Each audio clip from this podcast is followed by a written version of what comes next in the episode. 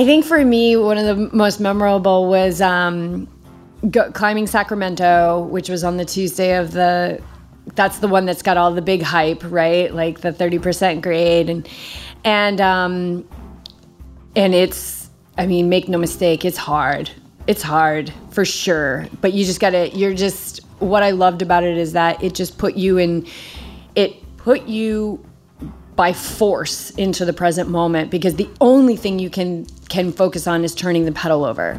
Um, and so I'm just on like the toughest part of it. And I look up and I see the guys. I see like Luis Mora and Abel and Douglas and all these like top end guys. Like, and they're all kind of hanging out on this corner. And I'm thinking to myself, I'm going to stop there. I'm going to get my breath because I don't. Here's the thing: you don't know how far you have to go. Like you just kind of never really know. Even though Dan's saying like you got 200 meters, you got this. You, like you never really know. There's like a little bit of like this well-intentioned untruth that's happening throughout the entire experience, but it's wonderful. Um, and I'm thinking to myself, I'm gonna okay, good. Oh God, thank God. Like they're they're waiting. I'm gonna stop. I'm gonna catch my breath because my heart rate's through the roof. I'm just gonna stop and catch my breath. So I start getting closer, and they're like, Yesy, Yesy, and they're and they're screaming, and I, and they're like, go, go, go, and I'm like, no, no, and they're like, go, and I'm like, no, because I'm thinking I'm gonna stop and I'm gonna rest and catch my breath. And they're like, go, go. And then they're at a corner. So there's a corner I can't see around the corner and I'm just dying because it's so steep and it's so hard. And they're cheering me on and they're just like sending me so much love. They've probably been standing there for 20 minutes waiting for me to come up. And they're just like, go to Jennifer, go to Jennifer. And I and I turn the corner and I see Jennifer. And it's like, you know, it's not as bad. So I think I'm kind of like getting to some kind of reprieve. It's probably around 15 or 18%, maybe a little bit more, maybe 20. And I'm coming up to her and she's like, that's it, you did it and that like when you're doing something that's so hard and you realize that you're done and like just this overwhelming relief and satisfaction and joy and belief in self like it takes a lot for me these days to like have an emotional release. Like i spent years like having these huge emotional releases. So I got to dig really deep into the cavern for like any kind of residue of emotion that's still down there. And when she told me I was, and I was like, no, she got this all on film. And she's like, yeah, you did it. And I was like, no. And she's like, yeah, you did it. And I'm realizing now that those guys were telling me to go because I only had a little bit more to go, but like that I was willing to keep going, even if it was like more miles you know, like I didn't override and stop and try and rest. Like I just trusted them and I went and then it was over and I was like, oh no, here come the tears. And I just felt this like well of emotion come up and I just let it come up and it was, oh my God, it was that was the transformational moment.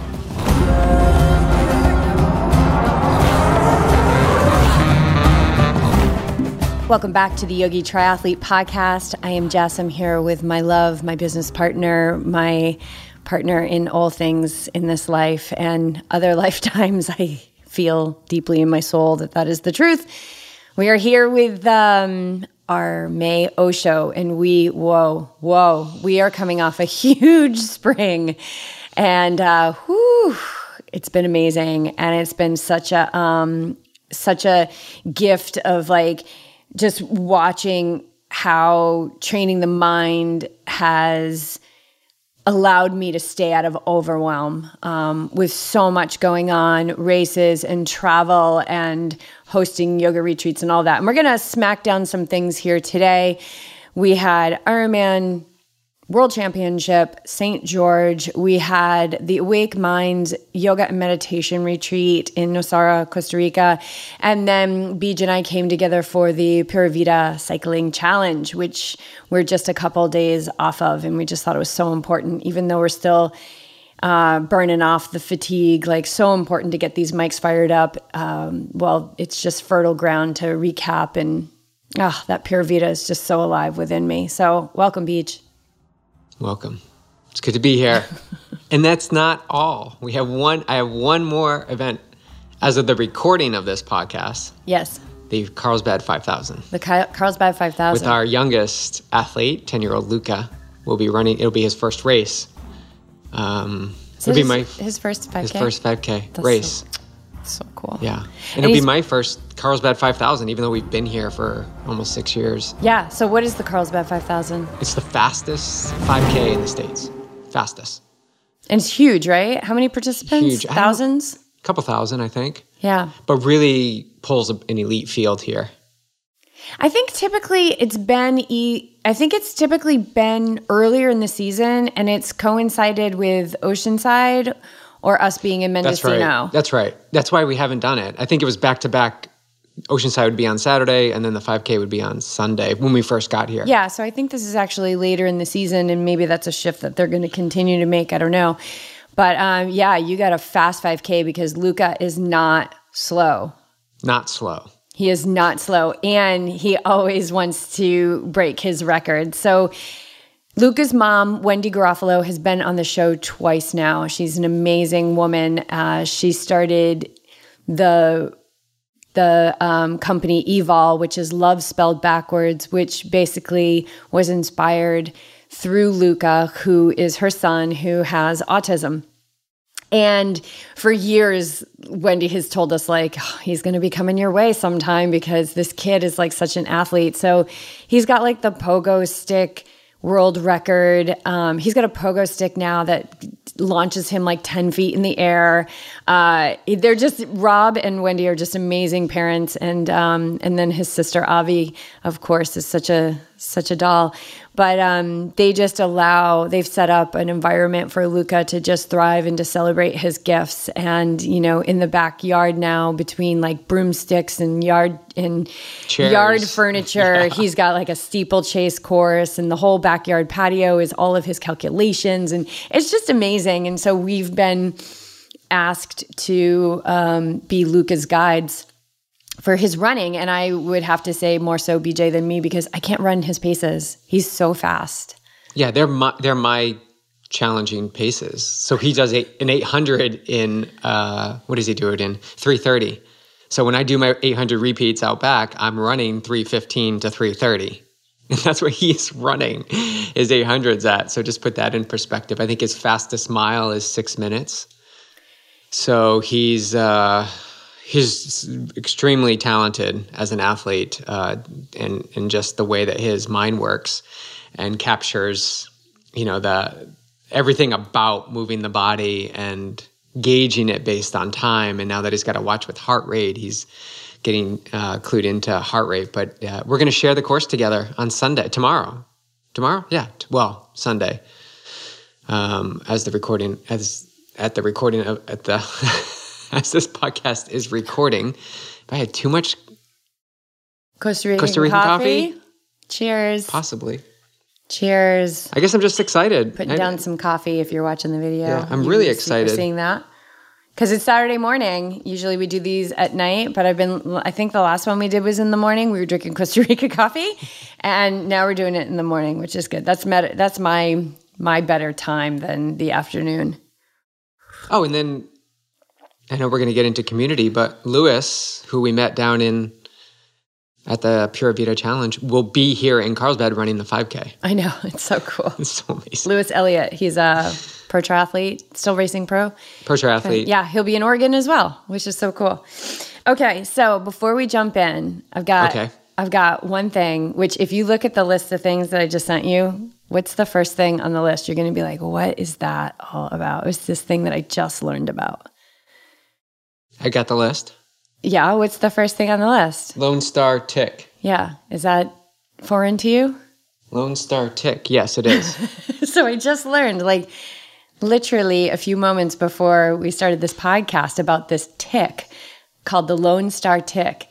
And if you get bit by this tick, you have uh, Rip Esselstyn posted it. I thought it was a joke, and then I looked looked it up. You have um, a a chance of of creating a red meat allergy. How amazing is that? Allergic to red meat. Oh wow, yeah, that's yeah, wow. so if you've so all those vegans out there and especially those who are in it for the animals which i don't know i just think like when you go plant-based you're like yeah this is good like oh yeah the food's good and then you learn and then you realize like oh my gosh i never want to hurt anything ever again um, for those of you who sit in that camp, like, let's celebrate this Lone Star tick. Of course, I don't want anyone to get anything else that is harmful, but a red meat allergy, it's kind of like a dairy allergy. It's like a gift, a total gift. So, how crazy is that? I love how the universe Yeah. works. So, ticks are now in service of the animals. You settled down there, Clark?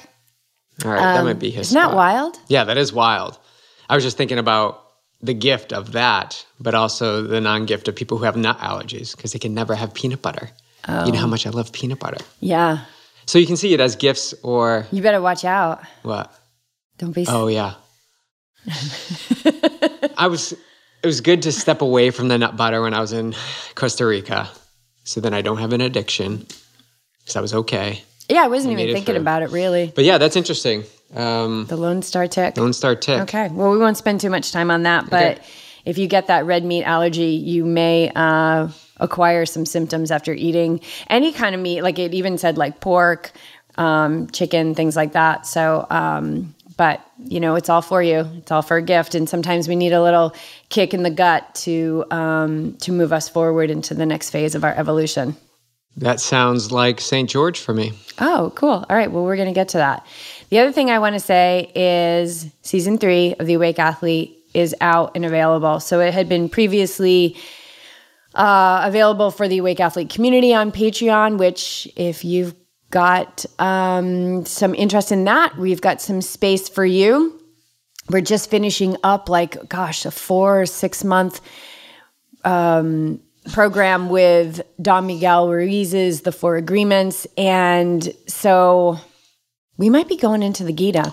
So, any of you who are interested in studying the Bhagavad Gita, I'm going to bring it up to the group this Wednesday at our next meetup to see if anyone's interested in doing a dive into the Gita, which I think is the only pre race book you need. It's the only book you need for this life. It's the everyman's um, battle with the mind and how to come through the other side of that. And it's really cool. And I think it tells the story of Arjuna, who's the greatest warrior of all times and um that's the athlete right? Like we're warriors. We're out there being warriors. So Well, that's the Awake Athlete tier.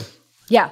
So you can also support the podcast by just becoming a Patreon member yes. for as little as five dollars, and you'll get uh, the first look at things such as the Yeah. Awake, season three of the Awake. so Athlete after it podcast. launched to awake athlete it launched to all patrons um, and i usually typically do 11 episodes a season and so every day for 11 days i would drop a new episode and uh, yeah looking forward to hearing how people are liking it if you are liking it um, and if you don't please leave a review on anywhere you listen is perfect and um, if you haven't listened to it, start with season one, binge on season one, binge on season two, and then roll yourself into season three. Ugh, we're being interrupted by Clark. What's going on? We didn't take him out before the podcast. Did we screw ourselves? I think he's fine. It's just he couldn't Yeah. be any closer to the mic. Yeah. Okay. Um, so anyway, check that out. I would love to hear what you think about that, and more so, not so much like what you think about it. Um, is what are you putting into action? Because that's really what matters. Like your opinion, sure, but Were you know, in the grand scheme of things, your opinion, our opinion, me, mine included, doesn't really matter. What matters is what's what are we taking that resonates and what are we putting into action? Because that is what is going to equal that better world that Yogi Triathlete is on a mission to assist in the creation of, and that better world starts within us. Okay, so speaking of warrior, do you want to jump into seventy point three? Uh, seventy point three. You want to jump into Ironman St. George World Championship? Sure, Okay. let's do it. Well, first, I think you who went who left first. You left first for the yoga retreat. Yeah. Maybe we should talk about that first. Well, let's just roll with this. Okay, Okay. all right. Um, because we left on the same day. FYI. That's right. I was. Right. Okay. So let's just keep rolling here. All right. All right. So, like, you went alone. You and Clark went alone. Um, so you drove from San Diego to St. George, and this is your first world championship. Uh, when you signed up for this race, it wasn't a world championship, but it became a world championship, which you never really fought. You know, um, some people were upset about it, but I know you weren't that upset about it. So my question is, having so many Ironman under your belt as far as participating, but also supporting at. What was the vibe of this? Was was the vibe a little bit elevated? Was it different? How did it feel? I think it was elevated. I felt everybody was, you know, in appreciation and gratitude for being there, that there was a world championship being held, and that no matter how they actually got there, it was still an Ironman, and it just so happened to be a world championship. So I didn't hear much grumblings about like there were 400 first timers at a world championship, you know, first time Ironman. Uh, I think Mike Reilly said, or that uh, it was going to be brutally hot and the water was brutally cold and um, there were so many waves. You know, I just don't, uh, you know, wave starts at the at the swim start. So I didn't really feel any any of the negativity or the lack. Although, you know, when I went to went to the booth to register on that, I think it was the first day I got there, Wednesday, because I got ended up getting there a little bit early. It was really quiet, you know, really quiet. And I think the sentiment uh, of being a world championship was that it would be buzzing.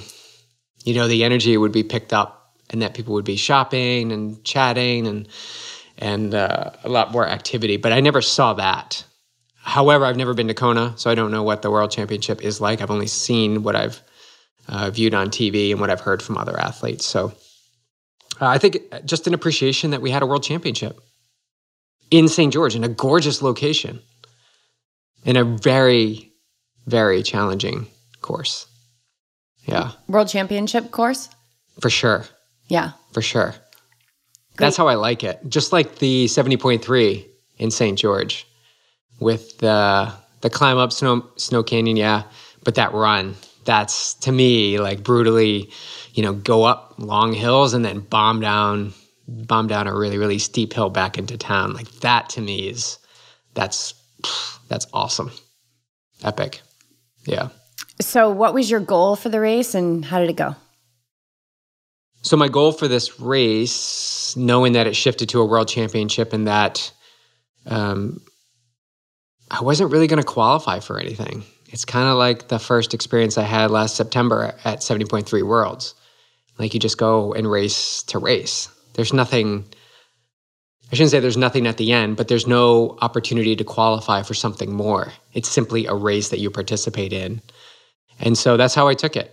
I was going in with it to um, to just be in the energy of the world championship and to race my race, be smart about it, and to um, and to surrender. I think I had shared with you. I had this hit to just surrender to the day. And surrender doesn't mean give up.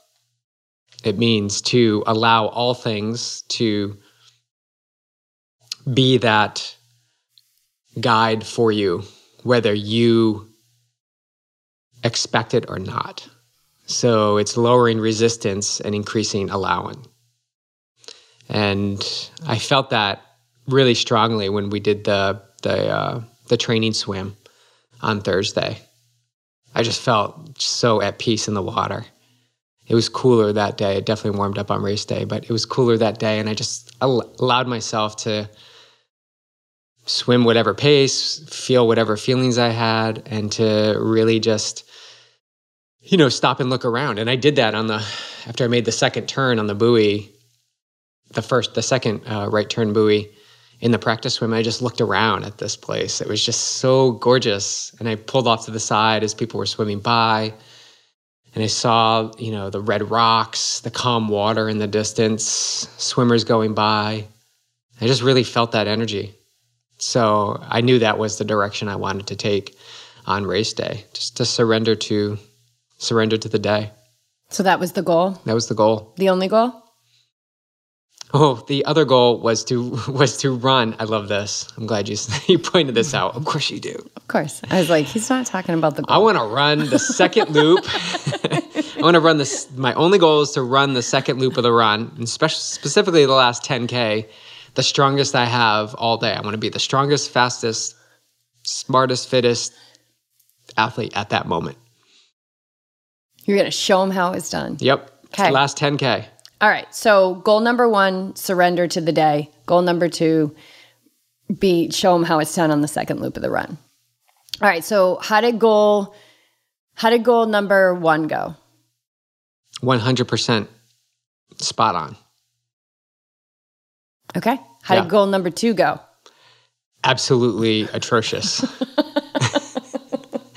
it was the opposite of, I think I could, I was the weakest, slowest, and most challenging moments of the day were in the last 10K. Okay. So I'm curious about this because you were so fit going into this race. Like you said to me, I don't know how much more fit I can get.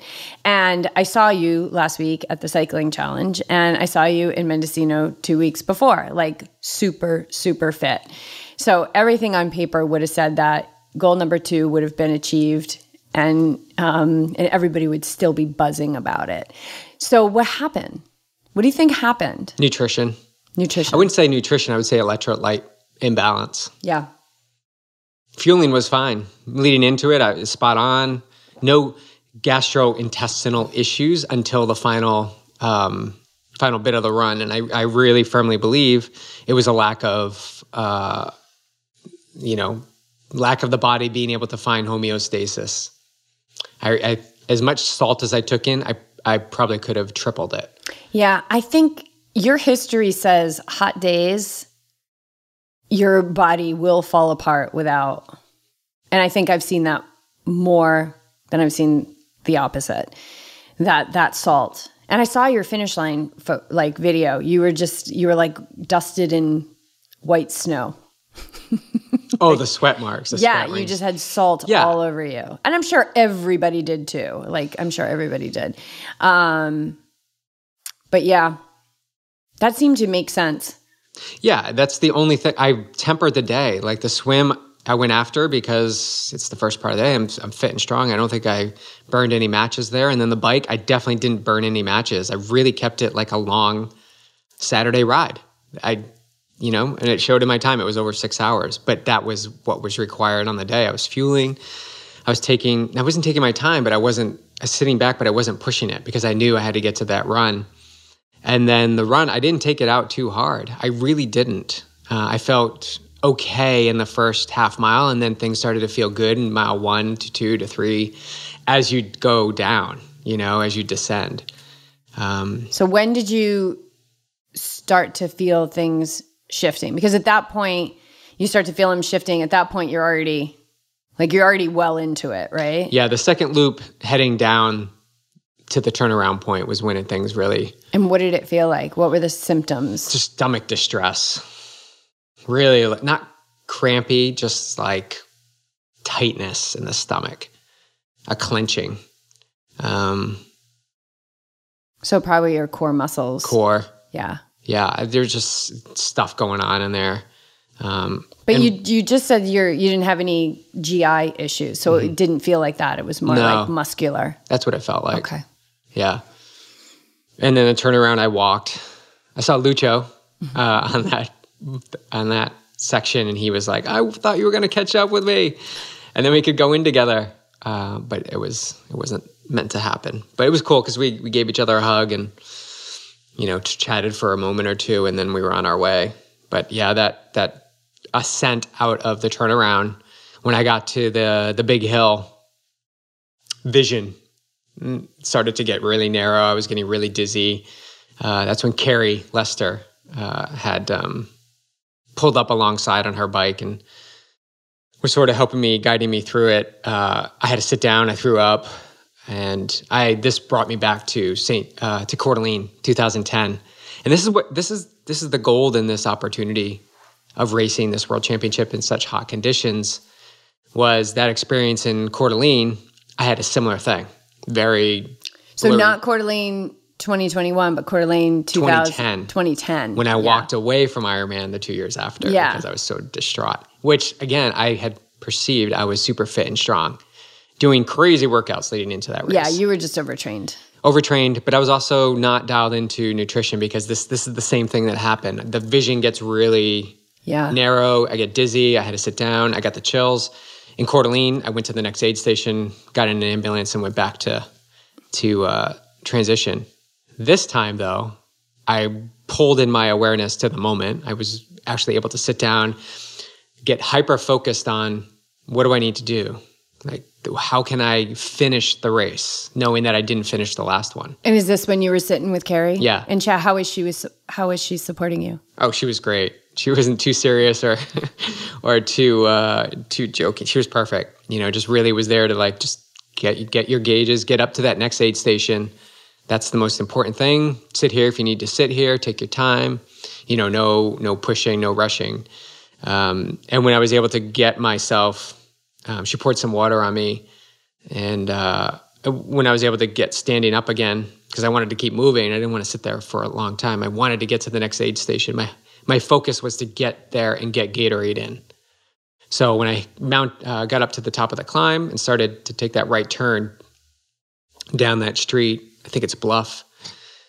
Uh, Daniel Carrie had said Daniel was coming by. She's like, Beej, like, uh, Mr. Yogi, uh, your uh, vegan guy is coming.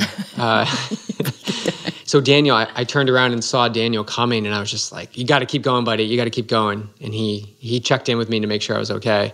But I was like, "You got to go. You, you look strong. Keep running. Keep running." So I'm glad he did. And then I was able to walk myself a couple hundred uh, meters to the next aid station where there was a bus stop. So I sat on the bus stop bench there for about 15, 20 minutes, took in Gatorade, took in uh, water, and ate a banana. And I could feel my awareness and, you know, presence coming back, but I wasn't anywhere near close to running. So, yeah, I walked it in, saw Hillary. She yelled at me to make sure I was okay too and that she would let you know that I was that I was fine because I'm sure people saw on the tracker my run pace was now a 20 30 minute mile walk pace. And I walked it in, and I was okay with that. Uh, the goal was to re- surrender and to finish the race. And uh, I laughed a few times at the very notion that I wanted to really finish strong, and yet I was walking all the way into the finish. Did you have any backlash, like ego backlash, in the days following? You didn't. Mm-mm. Yeah, you said that. No, I was. It was just. It was the exact experience I needed. I know we talk about this a lot. It was the exact perfect contrast I needed to to refocus and shift myself back into the things that I can control that maybe I have backed off on a little bit as I've been racing because I've had a lot of success lately in racing. So we always have these reminders. So this was a perfect reminder that in hot conditions, I need to really, really boost up uh, my sodium intake and to really take that seriously because that's what derailed my my run. There's no reason I should be running over five hours. You know, that run for me should have been around four, typically. So, as a coach, um, okay, so at this point, I'm in Nosara, Costa Rica, and there's several triathletes and a couple of your athletes that are on this retreat with me and everybody's tracking you and and I don't have my phone because I basically locked it in the safe and didn't really have my phone all week. Um, and so Tracy, I looked at hers and and I was like, "How's he? How's he doing?" I think this was before. I want to say this was like before our practice, before or or it might have been like before dinner or something. Yeah, I think it was like before dinner. And she was like, "He's at you know 19 uh, and I was like, okay, all right, yep, everything's still looking good at this point. Then we all have dinner, and then it's like we're going up for our evening practice. Now it's like seven, close to like seven forty-five, and I go by the table, and they've all got the tracker out, and I'm like, how's he doing now? And they're and you're at like twenty-one point eight, and everyone's like, well, it must be the tracker, and I'm like, to the tracker, he is absolutely falling apart. Um, and so it wasn't until much later, and you and I talked that night. wasn't until much later did I see that you that you did a five twelve marathon, which you know my first reaction as your wife and you know someone who just wants you to meet your goals and all of that was like oh okay all right whew, let that go there it is and then the other one was like well welcome to my world dude like, how does it feel to do a 512 marathon, right? And um, so, as a coach of you know, people who are super schooled at Ironman, but also people who are doing their first Ironman, knowing that this can happen at any point along somebody's journey. Like, how do you feel as a coach that this is um, has this elevated you to a higher level of understanding or your ability to guide someone into an Ironman, um, to help them look at all the fine details of temperature and all of that? Like, how do you feel like that's that marathon time specifically? How that is going to help you as a coach be a better coach?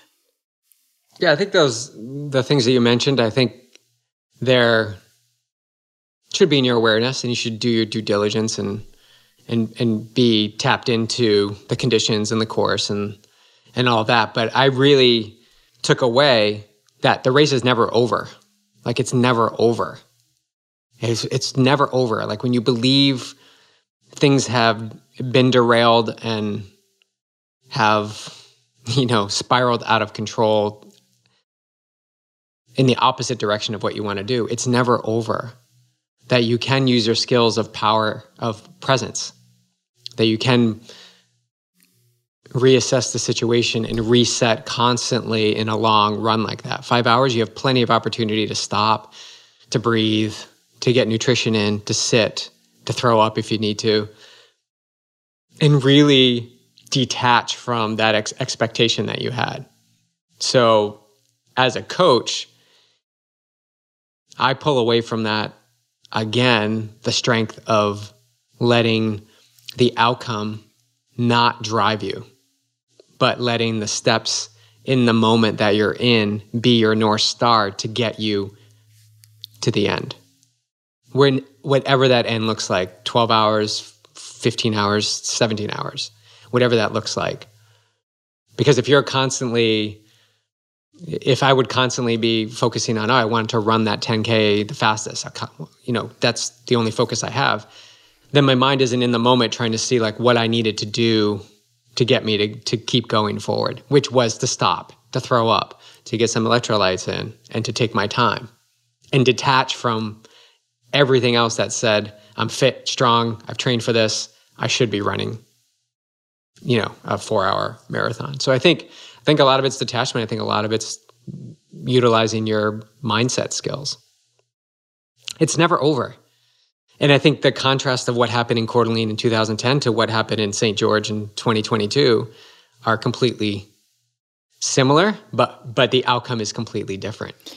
Oh yeah, the way you handled it, but also the way you went into it. Like you went into Coeur d'Alene 2010 super overtrained. You just were. You were exhausted, and that was reflected in your swim time. Remember, you did like a 120 something, which was so out of your out of your realm of what your normal swim would be, um, and everything was just you were just dragging, dragging, dragging. But the imbalance of electrolytes and all of that was essentially what ended up taking you off course, which is kind of what took you. Um, uh, that five five whatever marathon in St. George. But um, but I don't think by any means you were overtrained going into this. I think you were. You I was perfectly super trained. Fit. Yeah, yeah, you were super fit, and we saw that when we were in Costa Rica how fit you were. Um, okay, so what? Um, so one final question is like, what are you going to put? What are you going to put into play? This is so cool that you had this like world championship dress rehearsal because now you've got the one that you've qualified for, which is in October what are you going to put into play knowing you've got a super hot you're going to have a super hot day again so let's just forget about the course and all that stuff and everything you're going to have a super hot day. So what are you going to pull what did you learn from this that you're going to put into action for kona? Yeah right away it's to to boost my electrolyte intake on the bike on the bike. So when i get to the run when i do my brick runs uh, in the early afternoon heat of Southern California, I'm gonna I'm gonna be prepared to handle um, handle the effort and and somewhat the distance needed to really put myself into that feel of the feel of where I was at this point, but but being able to handle it better. So, can we carry um, that goal in Kona that you want to run the yes. last 10K? Yeah. yeah. You can show them how it's it. done. Show how, show how it's done. Let's do it. That's super fun. Yeah. That's really cool. Let's, yeah, let's think, carry that in. I'm sure there'll be other goals. And of course, the ultimate goal is always to finish.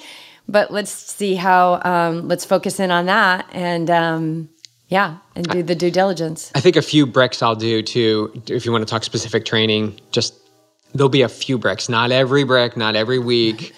Am I going to go long? But I think it's beneficial to do a few runs off the bike at an hour to, to 90 minutes uh, and test myself every so often in the in the heat of the day on a long Saturday session. Yeah, 100%. Um, yeah. Yes. Not, not to put me in a hole and not to do it all the time, but just to get that feel.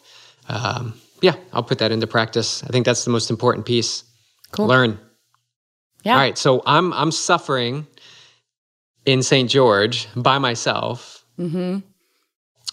So much so that Clark wasn't even, you know, aware that I was on the run course when our rover guide took him out there to come see me. And I was like so excited and giving him hugs, but he was just so enthralled with every other runner but me. Um, And I will say that there were some people on the retreat that were concerned about Clark with you being on the course so long. So, but you had Clark covered. yeah, this amazing, amazing rover um, guide uh, took care of him. Like you, ha- you already had it set up. all set up three times. She Yeah. brought him to the race course. I mean, come on. Um, and that was my one emotional moment. I left him and started running again, just like started tearing. It was like flooding because I got to see him. And my, I really wanted to see him during the day. I needed that. But he, you know, this is the great. This is the great lesson again. Like he doesn't care. He's in the moment. He wants to see all the other people. Not really concerned about dad. So it's funny the the emotional ties that we create with our animals. We create it.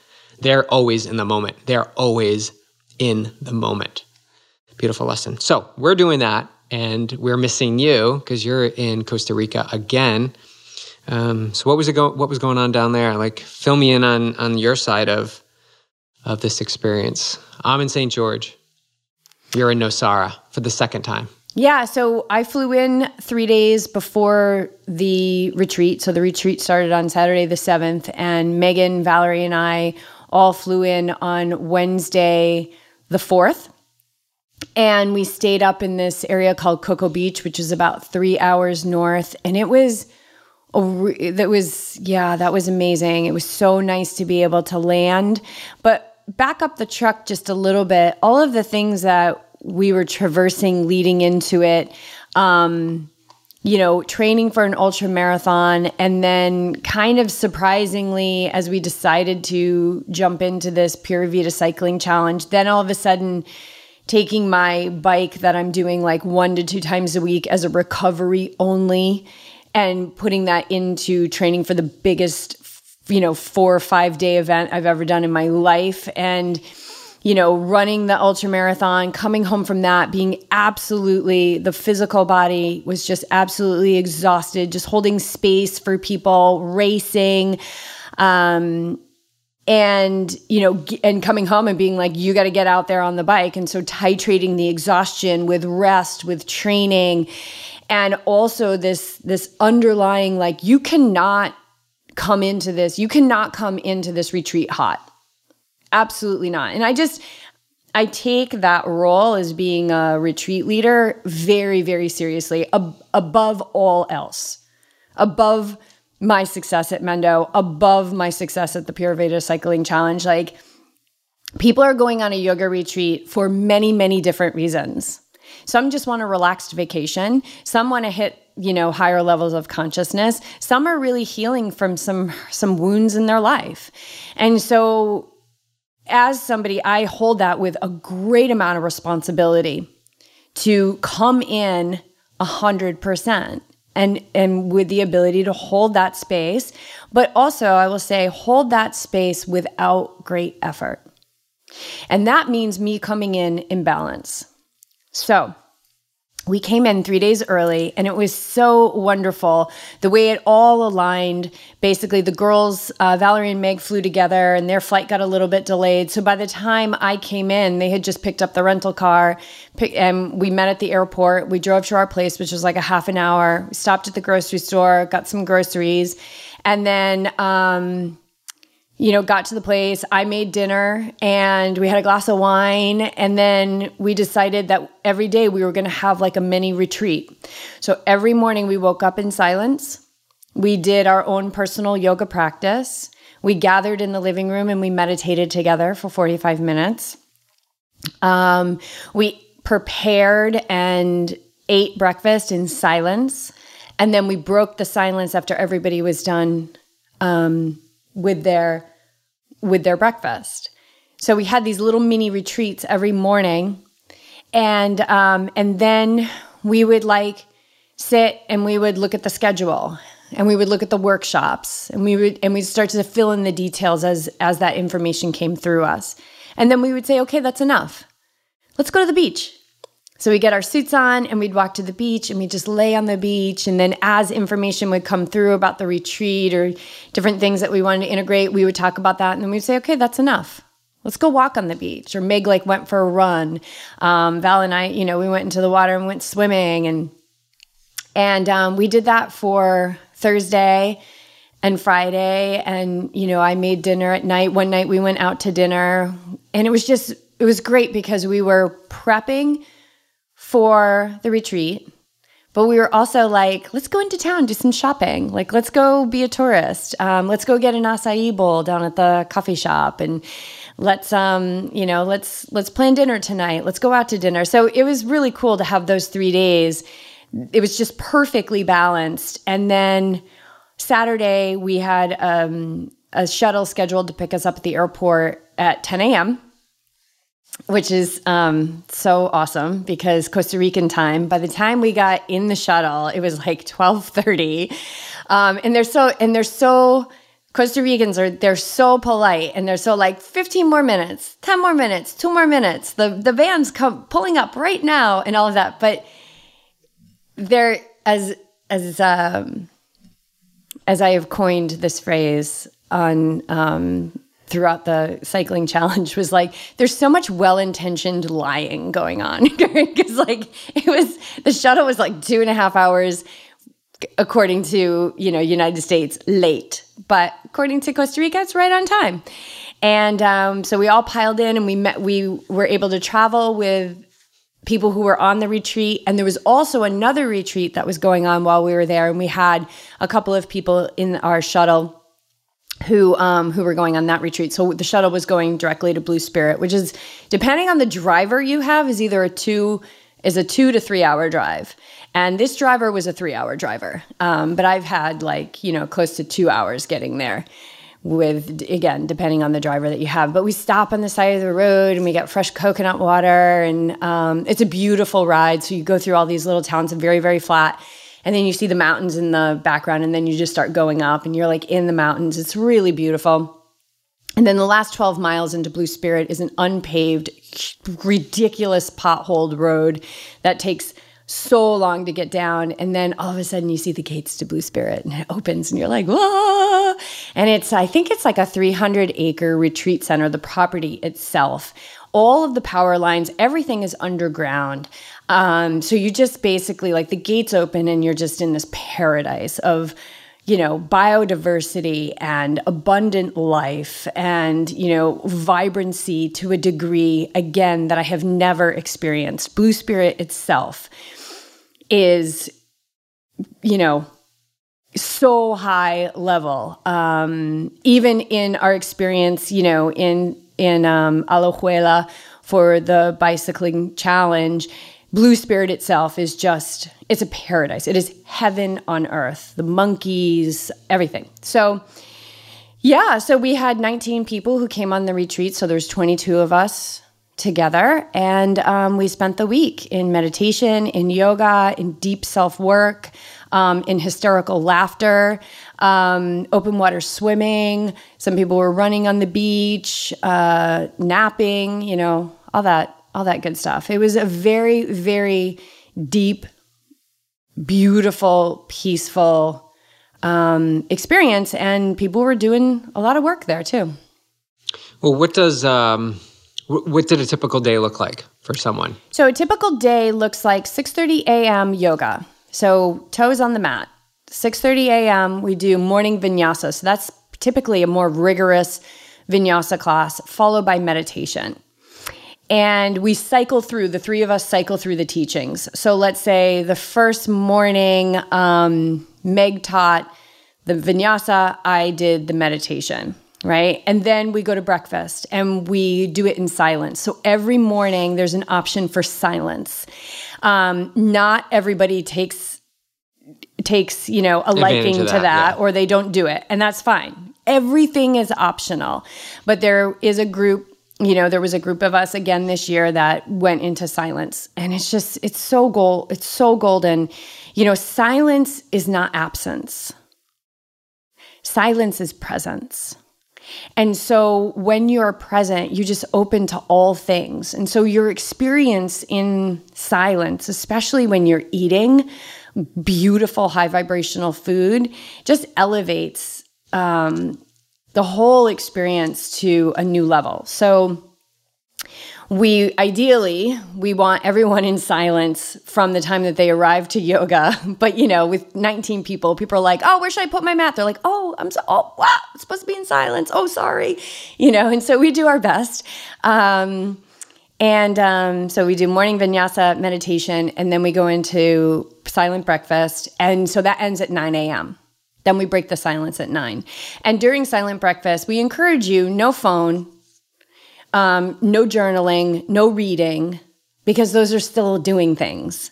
So have an experience in silence, just pure experience of presence. And then you've got free time. So you've got a 700 uh, foot path to down to the beach, which is just raw beauty, raw beauty, amazing. Um, swimming, you've got a saltwater infinity pool which is gorgeous, right on property. You've got um, beautiful, for the most part, everybody opted for an air conditioned room because it is super hot and humid.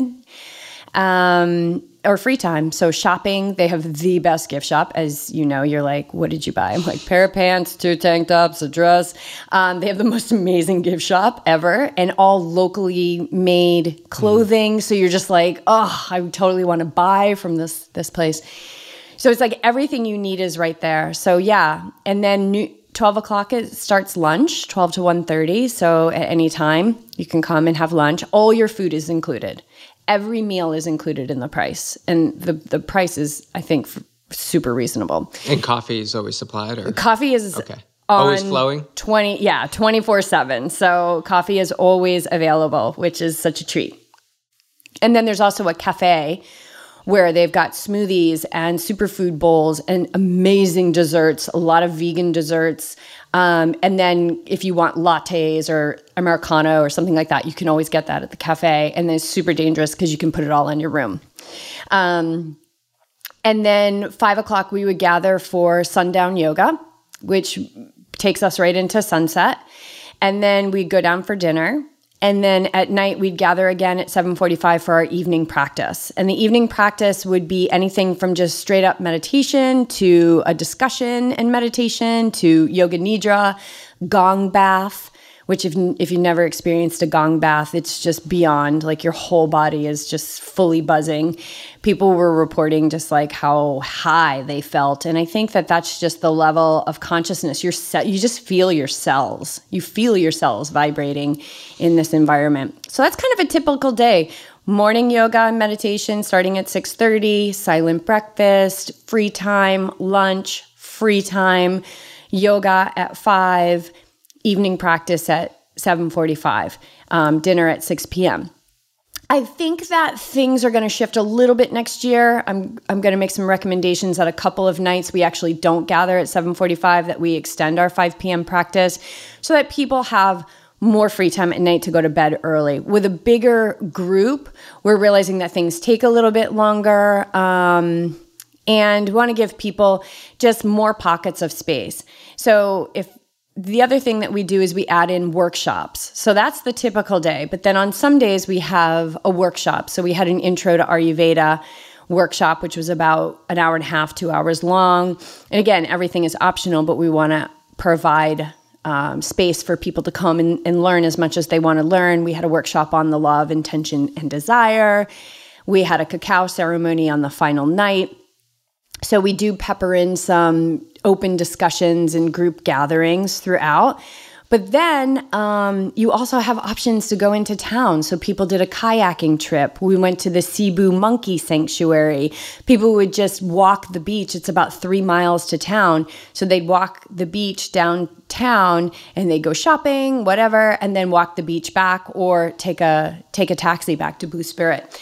So there's plenty of things to do, or you just chill. People were just like, oh my God, I haven't read a book in three years and I just read a book in two days.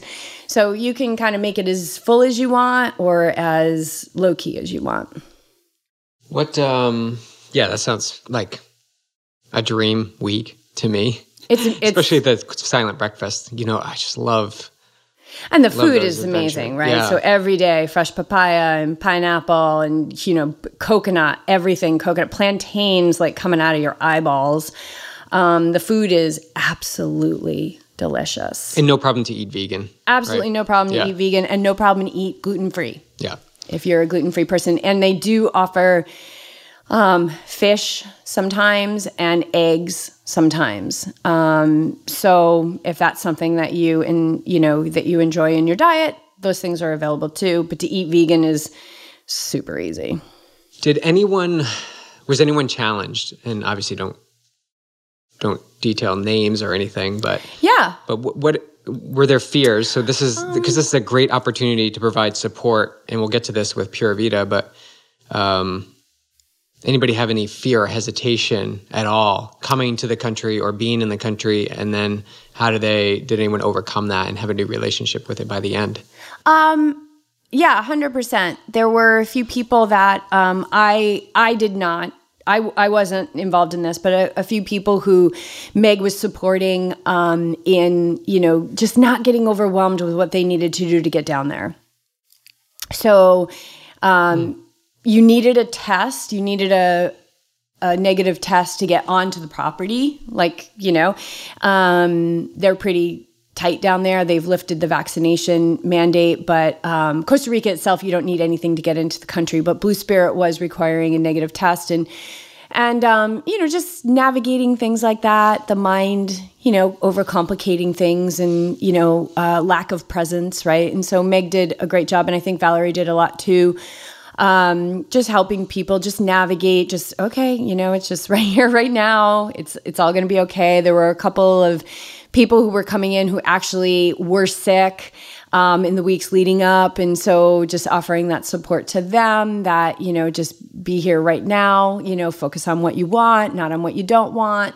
So a little bit of that moving into into the retreat um, and then there were some things in real time. So on the Sunday, they always do an orientation, and and it's great. Blue Spirit does this orientation. They have a whole longevity center, so you can go in there. You can get your inner age. You can get ozone therapy treatments. You, I mean, there's so much you can do. They have a whole detox program, which um, so far nobody's really taken advantage of because the food is so amazing. Um, massages, all of that. But one thing they cover in that orientation is like, hey, we, you know we want you to get things, start to get things squared away on Friday to check out and blah, blah, blah. And we kind of checked in on that later that day. We were like, how's everyone doing with that information? Like, they're talking about checkout and we're on day one. And so we just want to check in, see how everyone's doing. And there was a handful of people who were like, yeah, that really stressed me out. So we just work with those things in the moment. It's not that Blue Spirit needs to change anything. And this is what a retreat is all about. It's about being open. It's about being honest. It's about realizing that the, the fret that you may be experiencing is being shared by others as well. So there were things in the moment. And then, of course, like as you open, as you soften, as you lean into the connection with others, and you do these very powerful practices of yoga asana, um, gong baths, meditation, discussion, things like that, you open. So yeah, there were tears, but they were like good tears, right? And there and um, sometimes we would just play really beautiful powerful music and you know you would just see people flowing so gorgeous with like tears streaming down their face um, and and so it was that to me that means wow that we have created this really safe space for people to just have an experience and nobody's like are you okay? Are you okay? And i think that that's something that we learned in live love teach is like just allow people to have their experience. Like if there if there's energy moving let it move and offer create a space through your own energy and your own intention and i'm talking about as the hosts of this that that supports them without even having to say a word. Um, and then we always make sure we, people know we're available. Hey, we're available. So people would just, you know, grab your ear at the pool or walk on the beach or whatever it was and and we, there was a lot of one-on-one discussions and a lot of one-on-one work throughout the week so we're available all the time and it was really cool that people were taking advantage of that yeah i think the support community is a thread that's in all these things that we experienced in the past month or so mm-hmm. um, really important to have that and i think it adds that extreme comfort level to get them over the hump um, who's this for? Who who would who would benefit from coming to a retreat? You know, your yoga retreat. Man, like I said, there. I mean, I felt like some people just needed a like a relaxing vacation. Um, and some people really were desiring deep deep meditative work uh, so it's for everyone we had as young as you know 20 somethings you know athletes triathletes who were running and there was open water, group open water swims every day, which was so cool. And the swimming was just amazing. Uh, one of our guests, you know, was out there by herself because it was just a better time for her.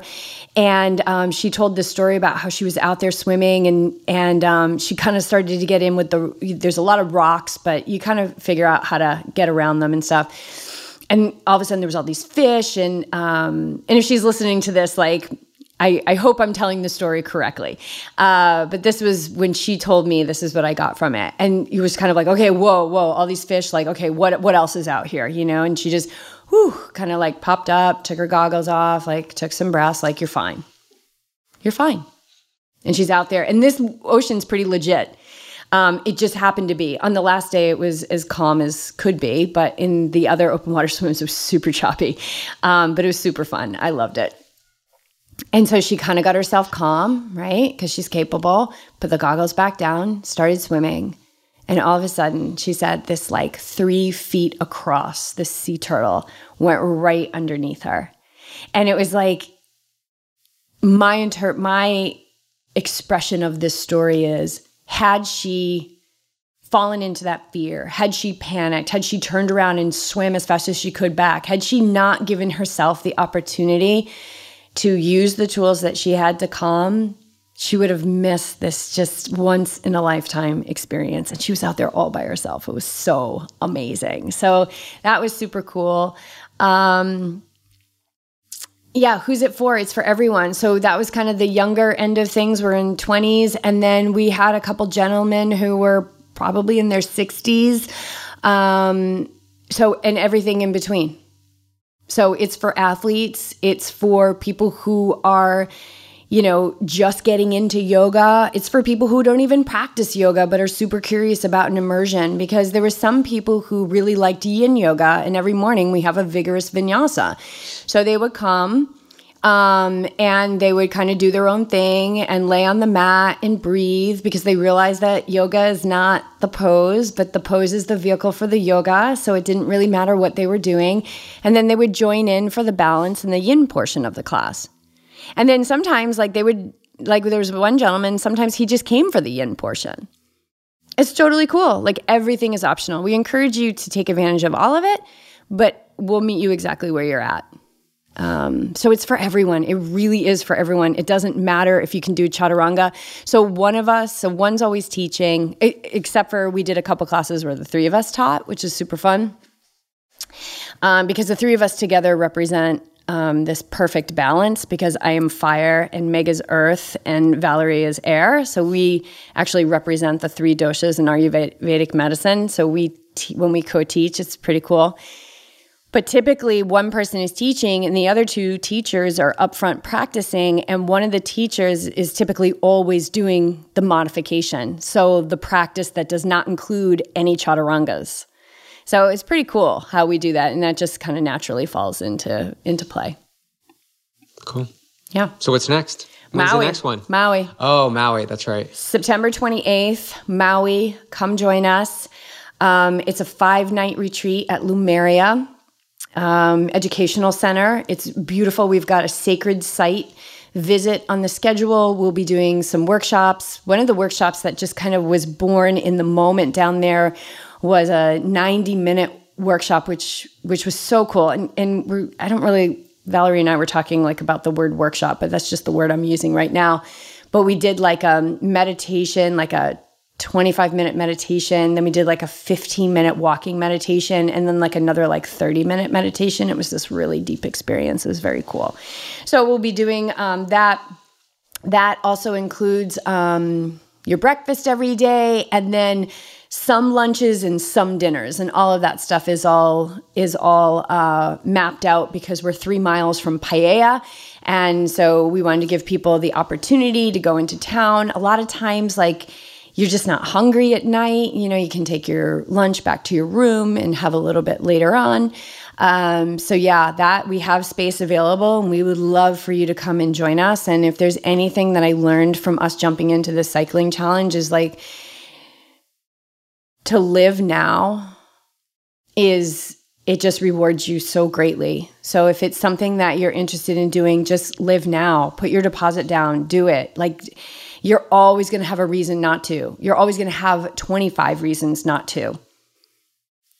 So you can either live by those reasons not to do something or you can listen to that part of you that says, "Wow, that would be really cool. Like me in Maui for 5 nights on a retreat. What?" That's so like nothing I would ever allow myself to do in the past. Do it. Join us. I promise you, you will never be the same again in the best way possible. And if you're headed to Kona for the World Championships, it's the week before Kona. So, yoga retreat on Maui, fly over to Kona, participate or spectate the World Championships. And uh, to me, that's that's just that's just awesome. It's totally awesome. Epic. And you're going to have 50 reasons not to do that. Right, right. But do it. Yeah, do it. Do it. Do it. Keep things in circulation, you know, like we have this this ethic of like save, so you got to save, you got to save, you got to and and if you look at the Yoga Sutras, it's like when we're hoarding money like that, we're asking someone to come in and steal our money because we got to keep one of the laws of this, the metaphysical laws is the law of circulation. We got to like give, we got to receive, and this includes money. It includes money. Money is one of the biggest things that humans are here to be free of, meaning be free of through their mind.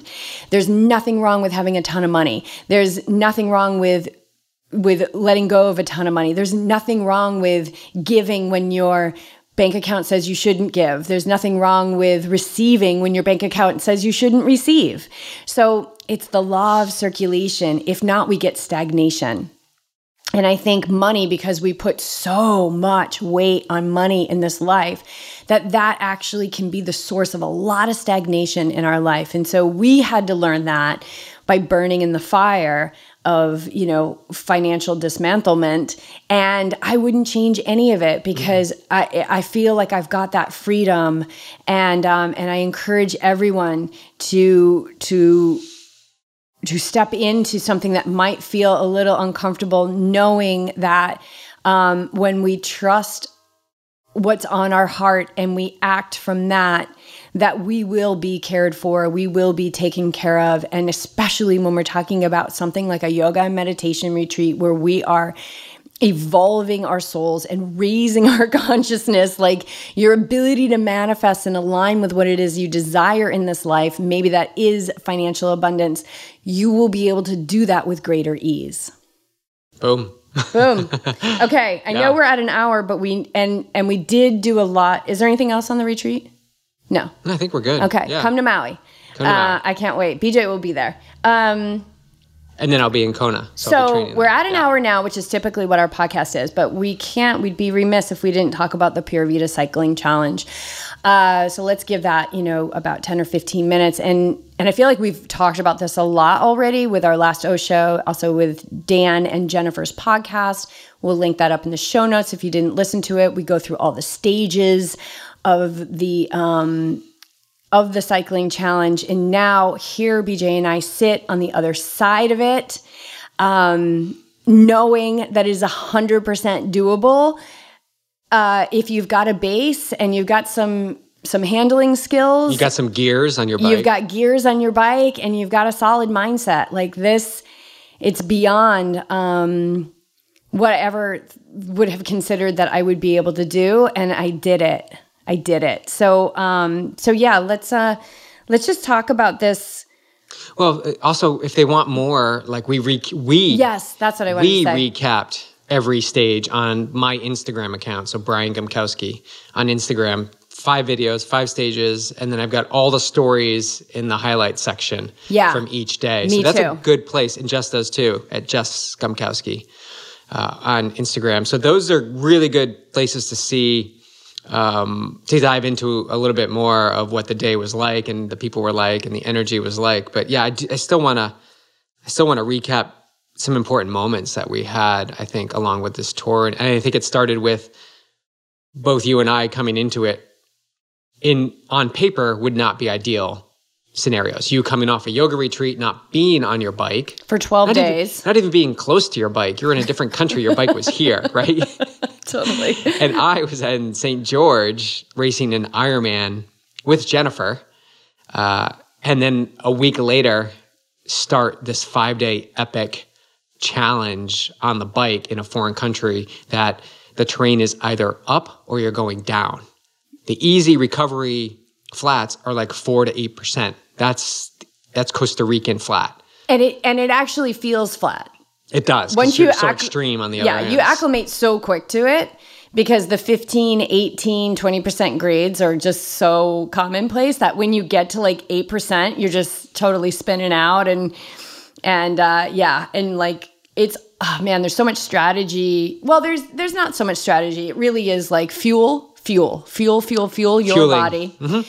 And um and Patience. but yeah, patience, but also using those parts of the ride that are either downhill in between like the stair stepper climbs or the 4%, 6%, 8% recovery sections to just spin and let your body recover as much as possible. And boy, when you when you follow those kind of key things, um, patience, fueling, and recovering your body as opposed to trying to make up time, like I I did it. Like I did it. I did pitches up to 30%. And I kept, before that, I just kept thinking like a right angle is 45 degrees. A right angle is 45 degrees. So 30% is like two thirds of that. Like that's insane. But then I would just come back to the moment and say, right now. No, I just, uh, a right angle is 90%. Oh, right. 45% is half Oh of that. Oh, my God. Oh, I thought it was going to be so much worse. I love that. Okay, so my my lack of prowess in math really served me. I kept thinking, oh my god, I'm like hot just thinking about that. I totally kept thinking that 45 degrees was a right angle, but yeah, you're right, it's not. Okay, Yeah. whoa. I don't think you can bike up 90 degrees. no, I know. But then half of 90 degrees is 45. yeah. And then- oh, it's so much more doable than I thought. We're, at- but we're at one third 90 Yeah. of 90%. but I will say that 30% is no joke. no joke. We No ride joke. here. What is, I wonder what the authors are. Did you figure that out? Oh, 15%. 15%. Okay. So we biked a Yeah. lot at 20%, 15 to 20%, Yeah. I would say. We had some we had some climbs like that. Um, Yep. Yeah. That's so funny. I know. Okay. Um, so, Where do we want to start? well, let's just take like two takeaways. Uh, you you you touched upon it, but you got to say yes to these opportunities. Uh, at first, in my personal experience, when we were presented with this opportunity, logis- logistics and timeline didn't add up on paper. It didn't. It didn't make sense. So you step away is, is a practice that we developed when we went on the road for six months. Like step away when things don't feel aligned, but you know that there's something there. Step away, assess, and come back to the situation. Uh, so interrupt the process, just like that girl did on the uh, in the ocean. Yep. Came up and then went back down. Interrupt the the pattern. Yeah, she came up, she got herself calm, she went back down and saw the most amazing thing in the world. And that's that's it. And it doesn't take that long because we actually, it was less than a day that I was like, Are we in? You're like, We're in. Let's do it. yeah. So that timeline was super short. It was short. Beej of years ago would be like would it would probably be weeks or months. in that span to make a decision. Yeah. Um, but I knew yes is I've practiced yes so many times that yes that we need to do this. We must do this. There's something down there waiting for. Um, I'll speak for myself. There's something down there on the other side of this that that is waiting for me. So the challenge of just like uh, 50k race and then an Ironman and then jumping into a five day cycling challenge on a road bike, which I haven't ridden in years. On I don't have a road bike, so I'm riding on someone else's bike and in a foreign country and with people I have no idea. And I'm all by myself the first day um, and leaving Clark here and all these things that could that could be potential outs. Uh, I knew yes was the was the answer. And so that's one thing I took away from this is that let's get back to the yes. Let's get back to the yes. All the things are not going to add up. They're never going to make sense. Yeah, it's going to be like we're Never. already putting out so much money with the races and the travel, and okay, now here's another cha-ching, and just say yes. Just say yes. There's something there waiting. Something there waiting. Oh my gosh! And what was waiting was so special. It's Like, more than I could have ever. It's it, it was a life changing. Yeah, I, I that might be overused. I don't use it that much, but it was life changing for me. yeah. I feel like I've gone through a lot of life transformative experiences. This was life transformative. Le- absolutely. Like I had a rebirth. I am not the same person that I was a week ago. By not e- not even close. A week ago, I was flying from Nosara to San Jose.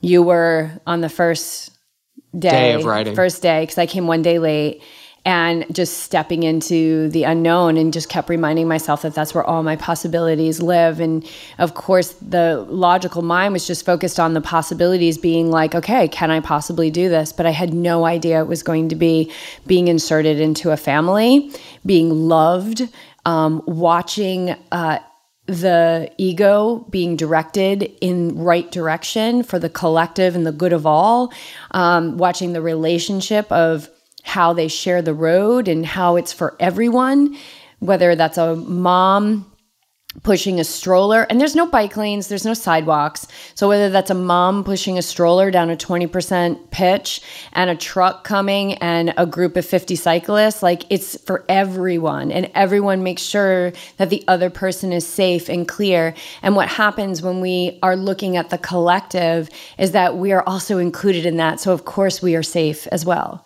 it was just it was beautiful it was it was so much it was just so much more rich than than I could have imagined. And I've been to Costa Rica. I have experienced the beauty of the people there and the pura vida, you know, living in the flow of life. But to be so immersed in this local community of cycling and, um, you know, to uh, to be embraced, uh, to for the ticos and the ticas to embrace the uh, gringos and the gringas was just so lovely. And we had, you know, we had me riding. Um, it doesn't matter if you're a slow rider. It doesn't matter. Like if you have that endurance engine and you have gears and you have a, a good mindset, like you're good to go. No one is left behind either. But yeah, so there was me, and because of where I was situated in the group, which was towards the back, I got to ride with the local legend who um, his name is Hoel. And Dan and Jennifer talked about Hoel a lot, but he's like the kind of like the father of cycling, and he's, you know, working with these with these future generations of of cyclists and you know to like Luis Mora who is a pro and a couple of his pro um teammates you know at the front of the pack. And you know and he's fist pumping me at the top of the climbs. And so there's no separation. It's not like oh here's the slow gringa coming up. But like i get to ride with Hoel like it was amazing.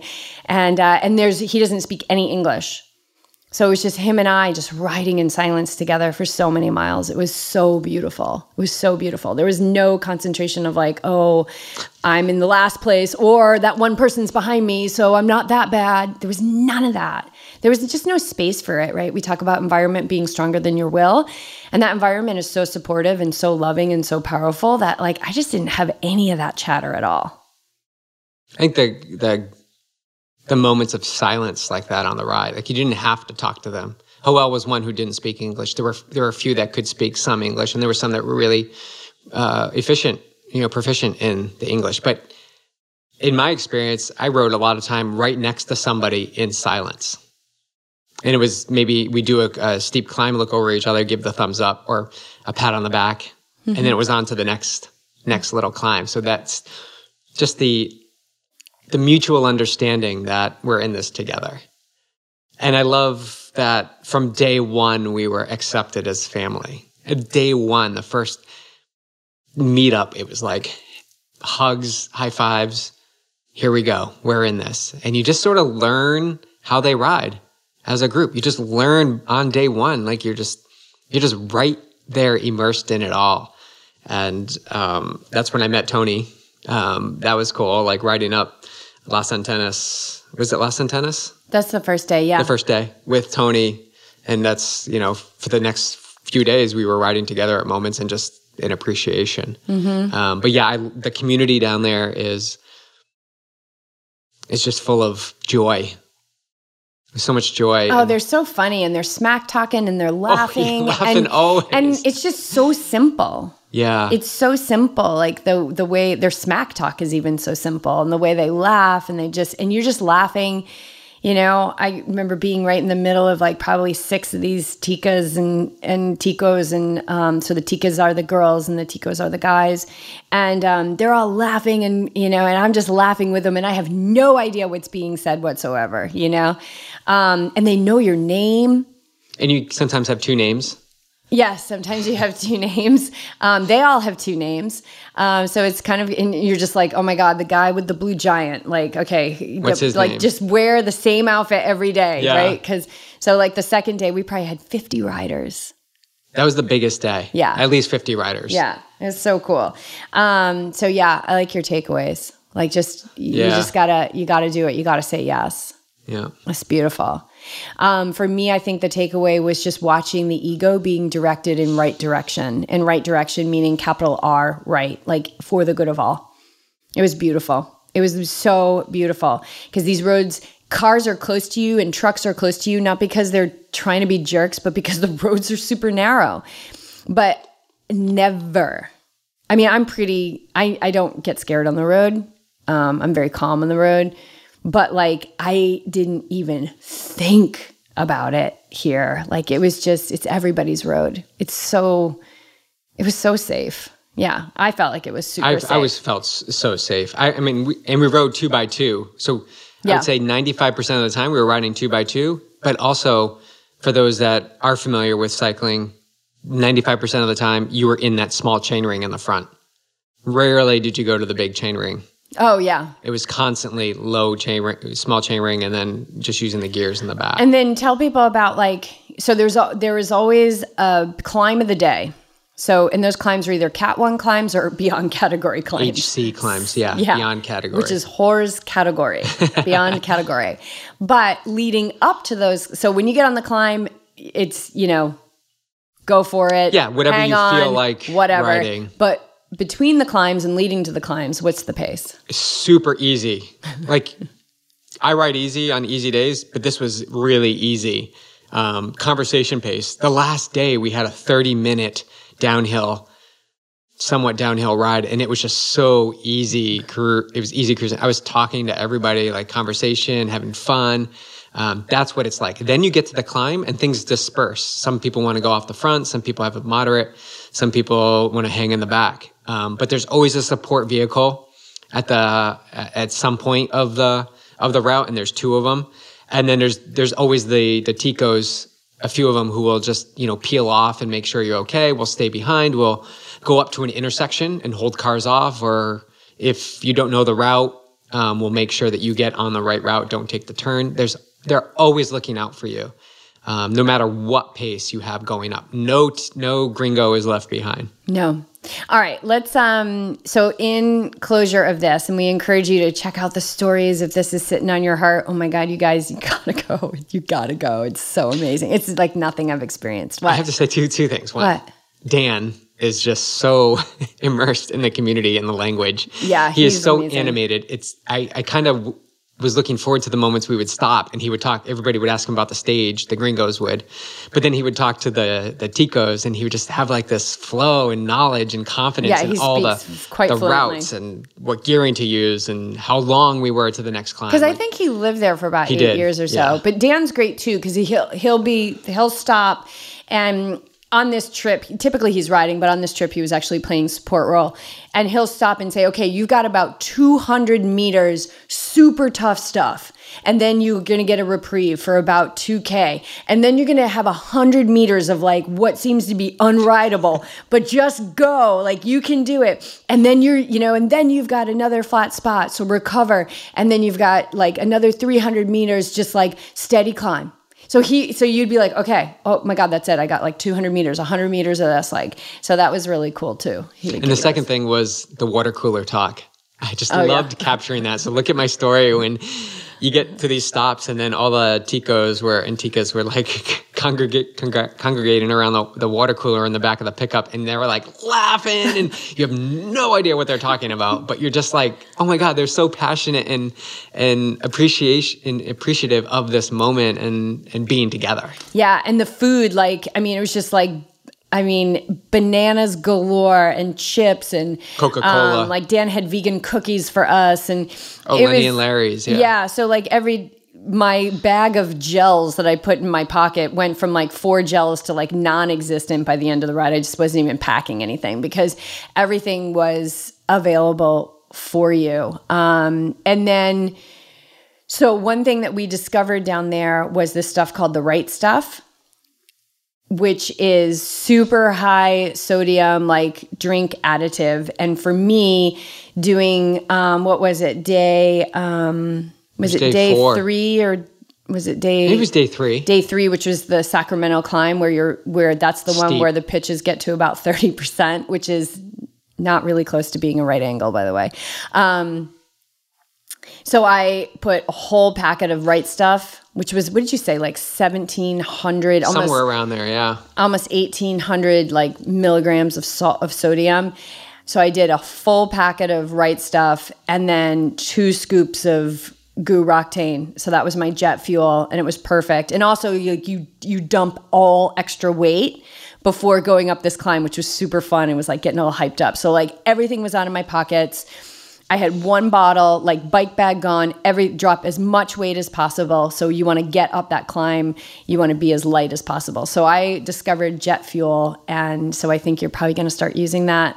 And uh, Yeah, le- it's a leading perfect into combo Kona. for sure. Yeah, Yeah. I think I found my, and it's so delicious. And it's so funny that that's like what you you needed an answer for salt intake, and then you find this stuff. So it's cool. So it's everything's Yeah, just always chill out. You're going to get the answer, right? right. Like just Yeah. it will be provided for you.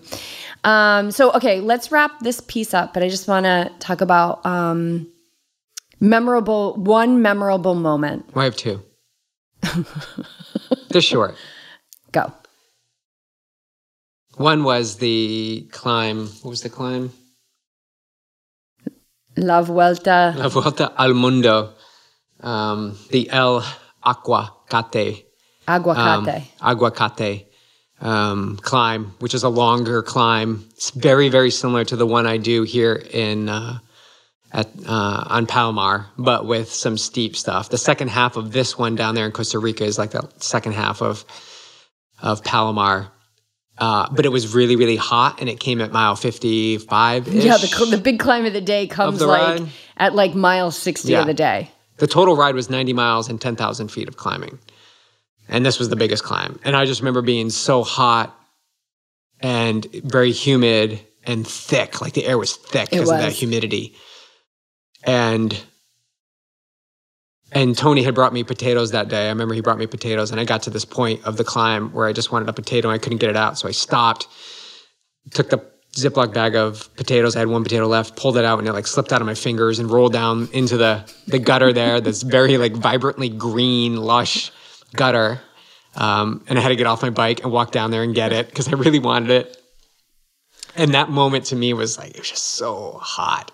But I knew I could finish the climb. So I just got back, had my potato and got back to the, got back to the grind.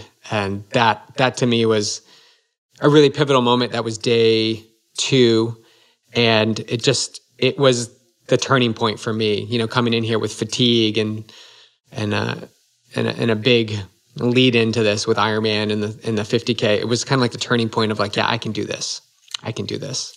Uh, and then the second one was the last day with El Cacao, uh, being able to let it rip. Uh, we had ridden the climb already two times. This was the third time, and I was with uh, Abel, uh, who is super funny dude. He's so awesome, so awesome. He's like very drinking, nice to meet you. yeah, very drinking. he's 24, drinking beer at like you know nine o'clock in the morning, uh, wondering why I'm not drinking beer. Um, so sweet. and then mixing his rum and, rum and cokes uh, in his water bottles. He's awesome. But uh, that uh, El Cacao climb, it's less than a mile, but it's got some steep. And then I just sent it. I just went. He was with me. You were back with Hoel, and uh, everybody else was ahead, but it was something I could go after. And so I just started hammering and hammering. I knew he was right next to me, right on my wheel. Uh, and we just kept going. I felt that rush of, of giving a really good race effort. And we got to the top, and then it flattens out. And so I got on his, he was like pointing to his wheel, back wheel. So I got on the back of his wheel and held on as much as I could. Um, And then there was another attack. So that's super fun. Like at the end of this ride, these guys off yeah, the you can front go are 50 like miles. and then- attacking. yeah. Super fun. And then we cruised, yeah, to that final road. And then I decided to attack because I saw one of the pro riders, Annabelle. And then there was somebody else. Was it Tony? I can't remember. And then I just attacked. It was like my legs are toast, smiles to keep I think it going. was Douglas. Douglas, yeah. And uh, the pro rider came right after me in like, I don't know, 10 seconds. Yeah, he's like 23. Yeah, and then he zoomed past me. He smiled, which is awesome. I just just put yourself in that position of of going after these guys. Um, but that was to me those were those were memorable. How about you? I think for me, one of the most memorable was um, go, climbing Sacramento, which was on the Tuesday of the. That's the one that's got all the big hype, right? Like the thirty percent grade, and and um, and it's. I mean, make no mistake, it's hard. It's hard for sure, but you just got to. You're just. What I loved about it is that it just put you in. It put you by force into the present moment because the only thing you can can focus on is turning the pedal over. Um and so i'm just on like the toughest part of it. And i look up and i see the guys. I see like luis mora and abel and douglas and all these like top end guys like and they're all kind of hanging out on this corner. And i'm thinking to myself i'm going to stop there i'm going to get my breath because I don't, here's the thing you don't know how far you have to go. Like, you just kind of never really know, even though Dan's saying, like, you got 200 meters, you got this. You, like, you never really know. There's like a little bit of like this well intentioned untruth that's happening throughout the entire experience. But it's wonderful. Um, and I'm thinking to myself, I'm gonna okay, good. Oh God, thank God. Like they're they're waiting. I'm gonna stop. I'm gonna catch my breath because my heart rate's through the roof. I'm just gonna stop and catch my breath. So I start getting closer, and they're like, Yesy, Yesy, and they're and they're screaming, and I, and they're like, Go, go, go, and I'm like, No, no, and they're like, Go, and I'm like, No, because I'm thinking I'm gonna stop and I'm gonna rest and catch my breath. And they're like, go, go. And they're at a corner. So there's a corner I can't see around the corner. And I'm just dying because it's so steep and it's so hard. And they're cheering me on and they're just like sending me so much love. They've probably been standing there for 20 minutes waiting for me to come up. And they're just like, go to Jennifer, go to Jennifer. And I and I turn the corner and I see Jennifer. And it's like, you know, it's not as bad. So I think I'm kind of like getting to some kind of reprieve. It's probably around 15 or 18%, maybe a little bit more, maybe 20. And I'm coming up to her and she's like, that's it. You did it. And that, like, when you're doing something that's so hard and you realize that you're done and like just this overwhelming relief and satisfaction and joy and belief in self, like, it takes a lot for me these days to like have an emotional release. Like, I spent years like having these huge emotional releases. So I got to dig really deep into the cavern for like any kind of residue of emotion that's still down there. And when she told me I was, and I was like, no, she got this all on film. And she's like, yeah, you did it. And I was like, no. And she's like, yeah, you did it. And I'm realizing now that those guys were telling me to go because I only had a little bit more to go, but like that I was willing to keep going, even if it was like more miles you know, like I didn't override and stop and try and rest. Like I just trusted them and I went and then it was over and I was like, oh no, here come the tears. And I just felt this like well of emotion come up and I just let it come up. And it was, oh my God, it was that was the transformational moment. I cannot believe like what I what I did um I will never be I I'm just will never be the person I was before that trip who was doing pretty good like but now I have up leveled um through that experience and I I n- now knowing what you're getting yourself into like I still can't wait to go back. I know we're going to go back. we'll back. be back for sure. Yeah. Yeah. So that was my We must go memorable moment. Was That's a good one. Sacramento climb. That's a good one. Yeah. All right, we got to wrap this up. We're almost at an hour and a half. Okay. Let's do it. Okay, So we're wrapping it up. three days, Pura Vida Cycling Challenge. They have them three times per year. January. Five days. It's five days, three times per year in January, in May, and in September. Yep. So um, check them out, Pura Vida Cycling. Uh, Jennifer and Dan, uh, we did a podcast with them on uh, this past week. So check that one out, number 314. And um, of course, check out my Instagram stories, Jess's Instagram stories, some posts uh, to get a really good idea. And of course, reach out to us if you have questions. Uh, the Pura Vida is flying high here with us both as we uh, re- reconnected on this trip after going our separate ways in the weeks before. And uh, definitely something special for couples um, to do, but not necessary. And also for those uh, seeking, you know, that strength in being independent and free um, and to grow as as an individual um, in a supportive community because as i said is from day one you're you're in the family and they look out for you always so give it a shot say yes Beautiful. All right. Thanks for joining us.